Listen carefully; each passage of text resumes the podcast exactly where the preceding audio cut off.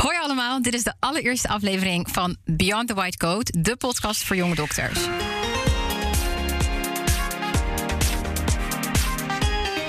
Mijn naam is Jaar-Aga, ik ben A J O S cardiologie. En ik ben Lucia Baris, ik ben ook A J O S cardiologie. En in deze podcast willen we graag uh, dingen bespreken die uh, jonge dokters bezighouden en die ons heel erg aanspreken, verder dan alleen het vakinhoudelijke. Vandaar Beyond the White Coat.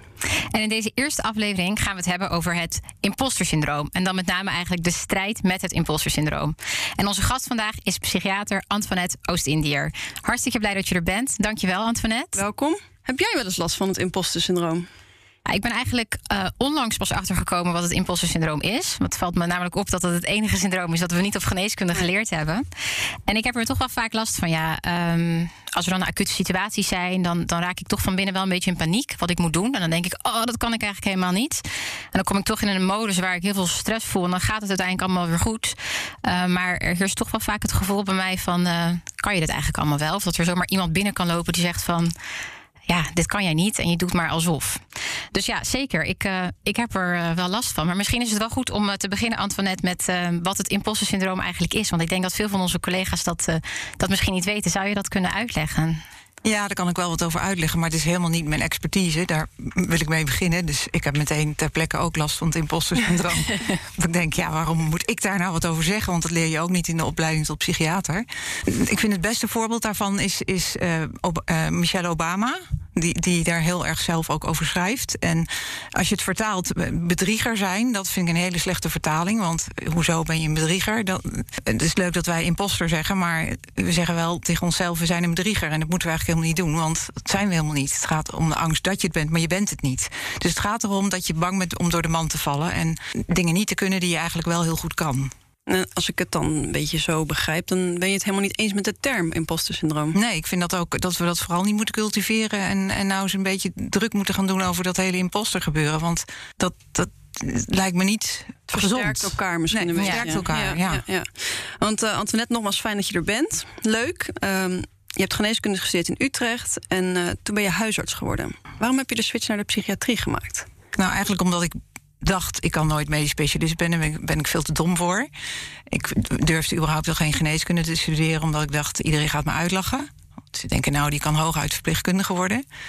Dus toen werd ik maar, werd ik ja, huisarts, omdat ik dacht, dat, dat is dan nog een beetje. Huh? En ik vond die psychiaters vond ik allemaal hele slimme mensen die heel veel boeken hadden gelezen. En nou, dat was hem niet voor mij. En toen was ik huisarts en jaar in jaar uit huisarts. En ik dacht, maar ik vind die psychiatrie zo leuk. Ik wil toch daarin verder. En toen heb ik me alsnog op mijn zesendertigste uh, ben ik geswitcht. Ja, en je hebt uh, Aerrea opgericht. Dat is een G G Z-instelling voor uh, zorgprofessionals. Um, zou je daar wat meer over kunnen vertellen? Nou, die, dat heb ik opgericht omdat ik merkte dat ik zelf en velen met mij last hadden met zelf een goede zorg vinden voor je psychische problemen. En eh, ik dacht, daar moet een veilige plek voor zijn waar je daar mee terecht kan. En die is er helemaal niet. Daarom ben ik toen gestart met het, uh, ja, een, een plek creëren. En ik kreeg steeds meer uh, collega's in behandeling die ook helemaal niet wisten waar ze naartoe moesten. En zich heel erg schaamden voor hun psychische klachten. Daarom kunnen ze nu bij ons terecht, onder collega's en met collega's en uh, in een veel veiligere setting. Ja, ik vind het echt hartstikke goed, want ja. Ik herken het ook wel. Er is wel echt nog een taboe op. Uh, sowieso als je dan bij jezelf denkt van het gaat eigenlijk niet goed, het gaat wel goed. En uh, het hoort er nou eenmaal bij dat ik me zo emotioneel en ook fysiek uitgeput voel.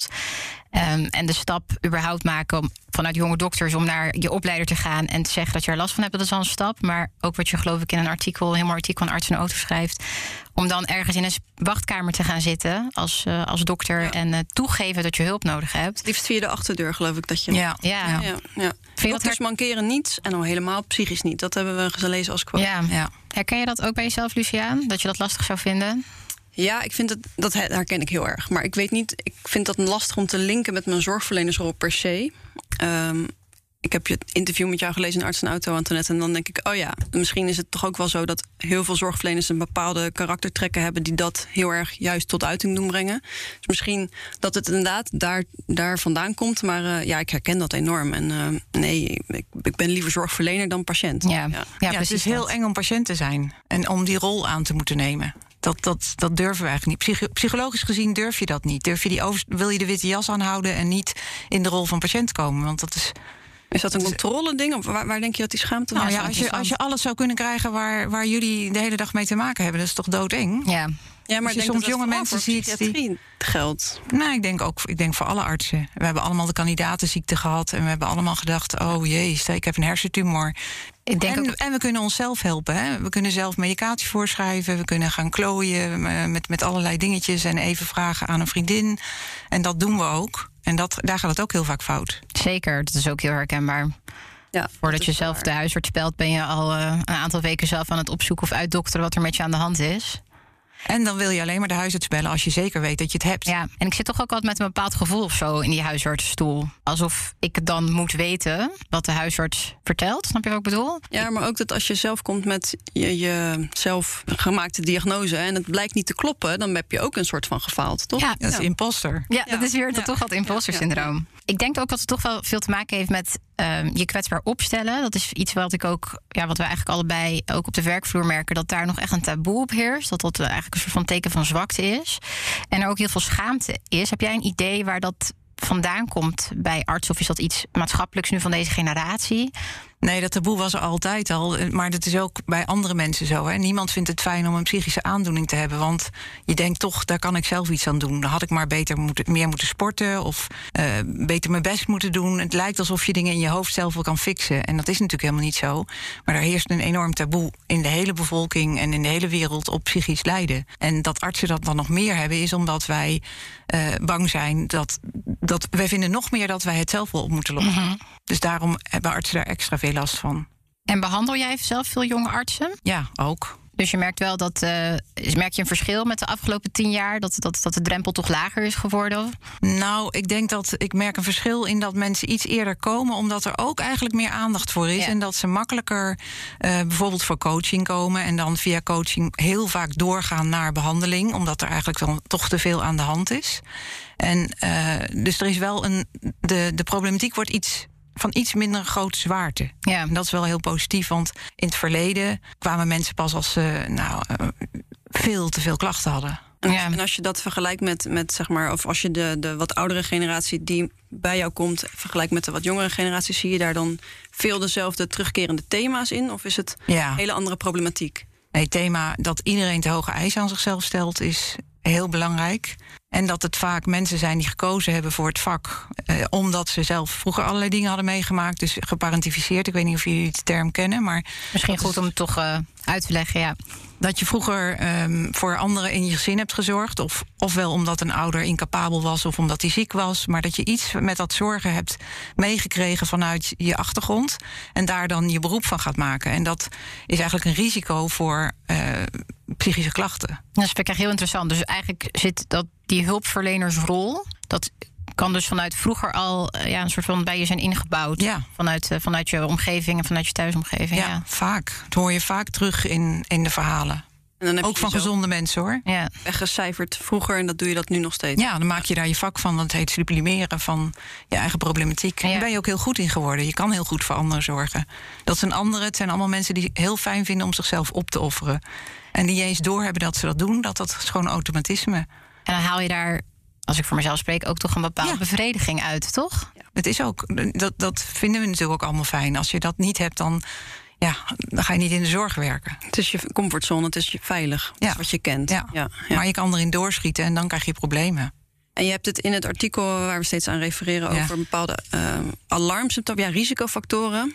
En uh, als je die bij jezelf herkent, Uh, dat het misschien goed is om bijvoorbeeld uh, coaching of iets dergelijks in te gaan schakelen. En die risicofactoren waren onder andere inderdaad dat je uit zo'n familie ja, verband komt. Ja, en heel vaak weet je dat dan ook nog niet eens van jezelf. Dan, nee, moet, moet, je, ook, dan ja. moet je echt even goed bij stilstaan en eigenlijk met iemand over praten.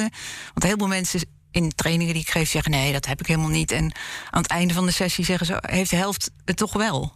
Dus het is ook iets wat je bij jezelf wegstopt. En wat wij ook heel goed kunnen als artsen, dat hebben we ook geleerd, om uh, emotioneel overal tegen te kunnen. Dus je voelt niet meer wat eigenlijk naar is. Om, om alle nare gevoelens, die maak je weg. En dan kun je dus ook niet voelen hoe het met jezelf is. Want ja, dat moet je niet voelen als je op de O K staat... of uh, afgebekt wordt door iemand... of, of een, een hele vervelende presentatie moet houden. Dan moet je gewoon heel goed alles uit kunnen zetten. En doordat we dat zo goed geleerd hebben, gaan we te lang door. En ligt je been er al bijna af voordat je denkt... hé, hey, er is geloof ik iets met mijn been. Ja.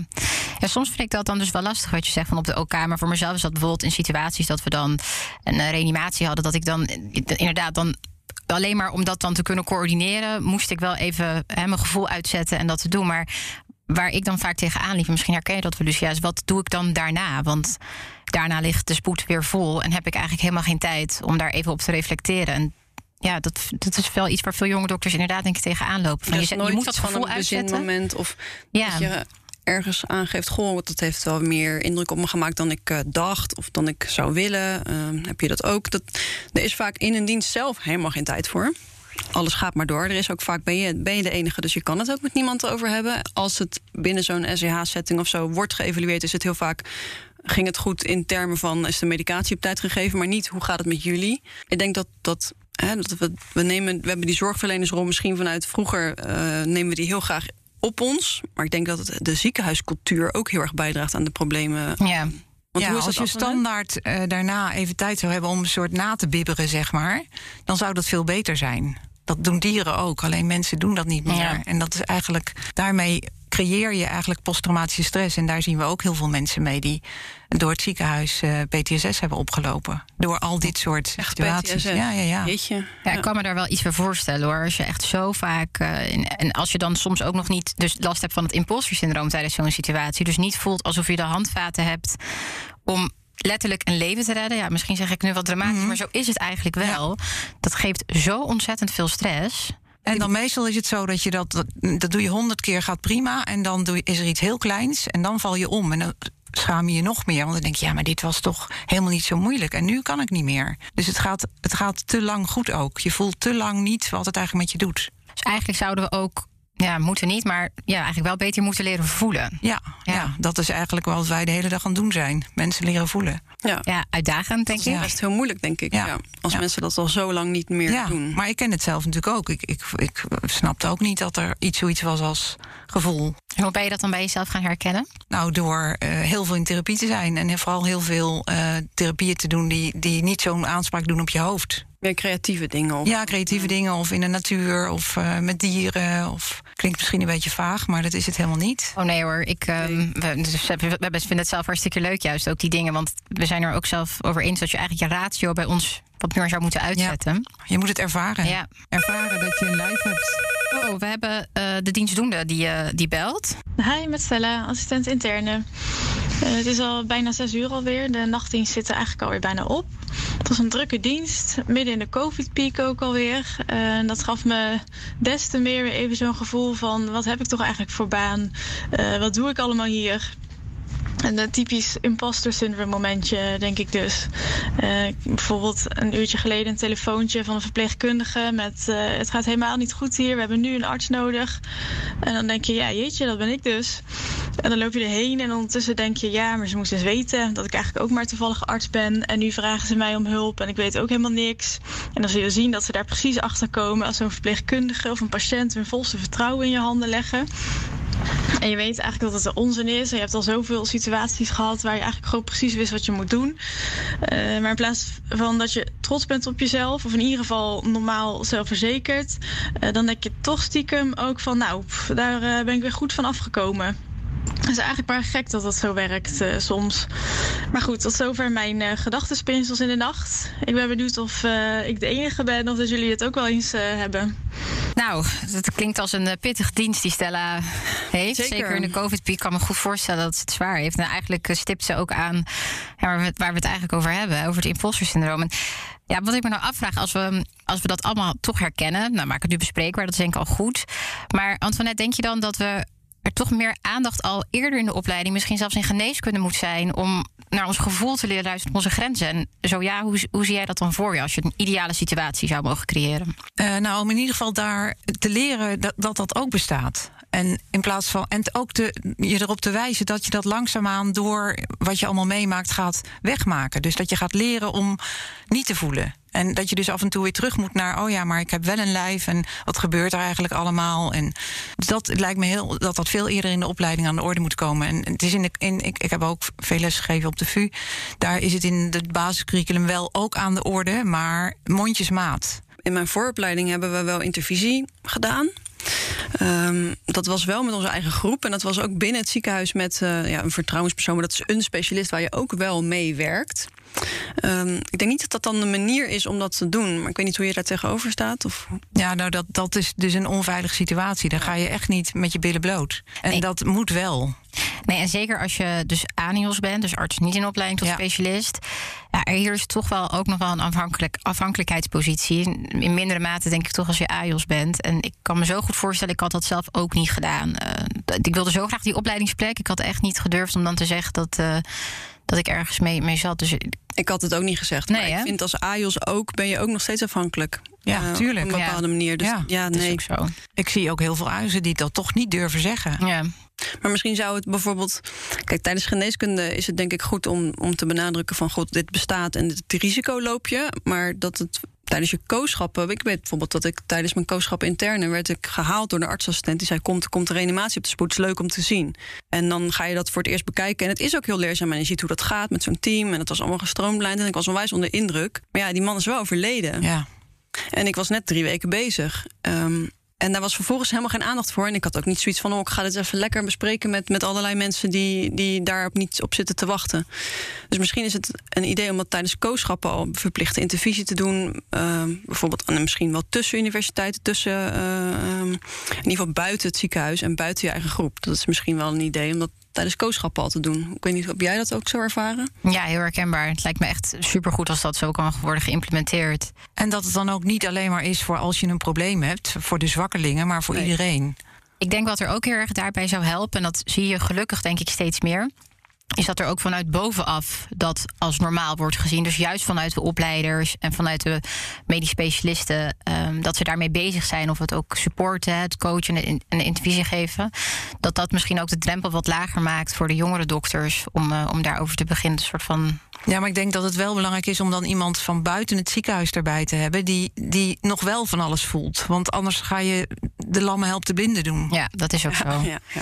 En denk je dan dat het ook juist belangrijk is om iemand te hebben... die dus wel ervaring heeft met, zorg, met zorgverleners? Ja, ja, absoluut. Ja. Want dat is echt, we zijn wel een, een aparte diersoort, hoor, vind ja. ik. En merk je dan bij mijn Aerrea dat het fijn is... want ik zag dat jullie ook groepstherapie en dergelijke doen... dat het fijn is voor de zorgverleners om met peers te zitten... en ja. het proces te doorlopen? Dat vinden ze super fijn, want ja. ze zien allemaal hele leuke collega's... die ze heel hoog achten en ze denken, jeetje, die heeft hetzelfde. Dat helpt natuurlijk ja. heel erg. Ja. En ze zien alleen maar de, de, de mooie verhalen en de successen van die ander... maar nu horen ze opeens hoe onzeker die is... en hoe, hoeveel problemen ze hebben. En dat, dat geeft een enorme ja, openheid, waardoor je allemaal wel... gaat vertellen wat, wat er allemaal speelt. Ja, dat lijkt mij echt ontzettend fijn. Als ik dat van uh, mensen waar, waar ik eigenlijk tegen opkijk... Tegen opkijkt, ja, ja, dat ook zou horen, zou ik denken... oh, het zou een ja. beetje last van mijn schouders gaan ja. of zo. Je wil eigenlijk gewoon weten dat, dat je niet gek bent. Precies, ja. ja. Het is zo ontzettend belangrijk. En zeker toch wel de afgelopen jaren... veel negatieve berichten over het vakarts... hoge burn-out ratio, veel overuren...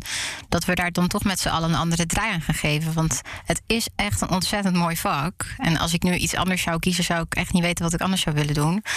Maar dan misschien wel met meer handvaten... hoe we goed voor onszelf kunnen zorgen. En dan kan je ook beter voor je patiënten zorgen, denk ja, ik. Ja, honderd procent. Dat vergeten we vaak, hè? Want die hele aanloop naar burn-out... dan ben je al helemaal niet meer geïnteresseerd in patiënten. Ga je fouten maken, ga je mensen afsnauwen... ga je gewoon geen goede dokter meer zijn. En dat duurt lang, want je gaat heel lang uitstellen... en loochenen dat er iets met je aan de hand is. Dus die mensen werken soms wel twee jaar door... terwijl ze al niet meer zo top functioneren. Ik vind dat wel heftig. En merk je ook dat er veel psychosomatische klachten zijn? Artsen vinden het fijner om iets lichamelijks te hebben dan iets psychisch. Dus ja. het wordt heel lang weggezet onder... ja, ik heb uh, een ritmestoornis, dat is een leuke voor jullie. Ik bedoel, hoeveel ritmestoornissen zijn niet... Uh, en daar het dan onder... ja, daarom kan ik niet dit, daarom kan ik niet dat. Maar dan is het... eigenlijk is er veel meer aan de hand. En gaat het meer om de, de psychische belastbaarheid die eigenlijk op is. Maar goed, dat stadium zijn ze vaak al voorbij... als ze bij jou komen, denk ik. Het, het psychosomatische... Dat hebben ze ook nog. Ja. En vaak in het ziekenhuis weten de mensen alleen maar dat ze atriumfibrilleren hebben. En bij mij uh, kom, komen de andere klachten aan bod. Ja. En het is ook heel vaak zo dat een depressie gemaskeerd wordt door allerlei psychische kla- door allerlei lichamelijke klachten. Dus het kan ook zo zijn dat je eigenlijk depressief bent, maar dat de uitingen vooral bij mannen alleen maar lichamelijk zijn. Interessant, want dat hebben we natuurlijk allemaal ooit een keer geleerd. Ja. En voor een tentamen, maar als we het op onszelf moeten toepassen, dan, uh, dan, dan is, is het, het heel dus anders. Zo. Ja. Heel moeilijker. Ja. Ja. Uh, jij, Antoinet, je zei net, mannen die uiten dat met name lichamelijk. Zie je, uh, zie je überhaupt meer mannen in, de, in jullie kliniek? Of heb je zeg, ik zie heel veel verschillen tussen mannen en vrouwen en hoe ze het uiten? Of... Ja, er is heel veel verschil tussen. We zien minder mannen, want mannen die proberen toch nog stoerder te doen en die gaan meestal veel drinken of middelen gebruiken of heel hard werken. Of uh, een andere partner erbij nemen. Maar de, ja, het klinkt heel, heel seksistisch wat ik nou allemaal zeg. Maar, maar die hebben toch andere manieren van coping met dat het niet gaat. En we zien veel meer vrouwen die durven eerder... en die hebben ook eerder geleerd vanuit hun sociale rol... en het zorgende en verzorgende... om te mogen zeggen, oh, ik trek het even niet en het gaat niet goed. Dus die, die trekken over het algemeen wat eerder aan de bel. Maar goed, in, in man-vrouw heb je natuurlijk ook weer helemaal... Oh, nou, weet je, allerlei nuances. Dus er zijn ook heel veel vrouwen die juist vanuit... dat wil ik niet veel te lang doorgaan. En er zijn ook heel. Dus die eigenlijk het stoere uh, omarmen. En daardoor als een man uh, proberen het allemaal te fixen. En dus veel te laat aan de bel trekken. En heel veel klachten hebben. En wat ik dan ook wel interessant vind. Is dat of je dan heel veel verschil ziet tussen specialisme daarin. Want er zijn natuurlijk ook. Ja, even gechargeerd. Mannelijke specialisme, vrouwelijke specialisme. Ja, daar zie je ook heel veel verschil in. En ook ja. Deze verschillen ja. Waarschijnlijk. Ja. Ja. Ja, kijk, de gemiddelde geneeskundestudent is natuurlijk vrouw nu.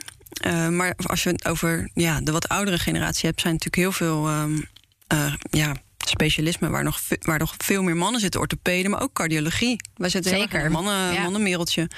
Um, waar, waar bijvoorbeeld de gynaecologie meer vrouwen zijn, denk ik. Of de, de huisartsen, of nou, noem maar wat hoor.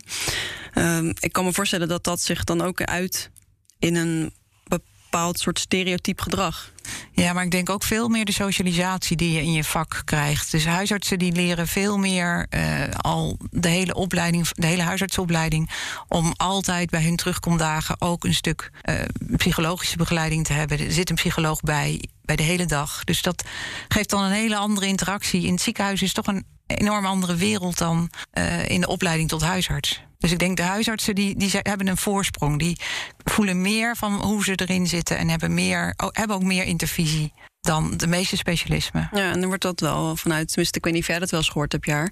Maar in het ziekenhuis wordt daar wel op afgegeven. Dat, dat oh ja, is er weer zo'n terugkomdag, een beetje uh, uh, ja. Ja, een watjesdag. Ja, maar ja. Dat is dus al erg. Hè? Dat het is feit probleem. Dat je dat al, ja. Dat is een probleem, dat je dat als, als watjes ziet. Ja. Maar dat het hele coaching, en waar we het net over hadden, over andere uh, manieren van therapie, creatieve manieren met dieren, dat wordt toch al heel vaak ook al afgedaan als zweverig of als een beetje als wijvig zeik.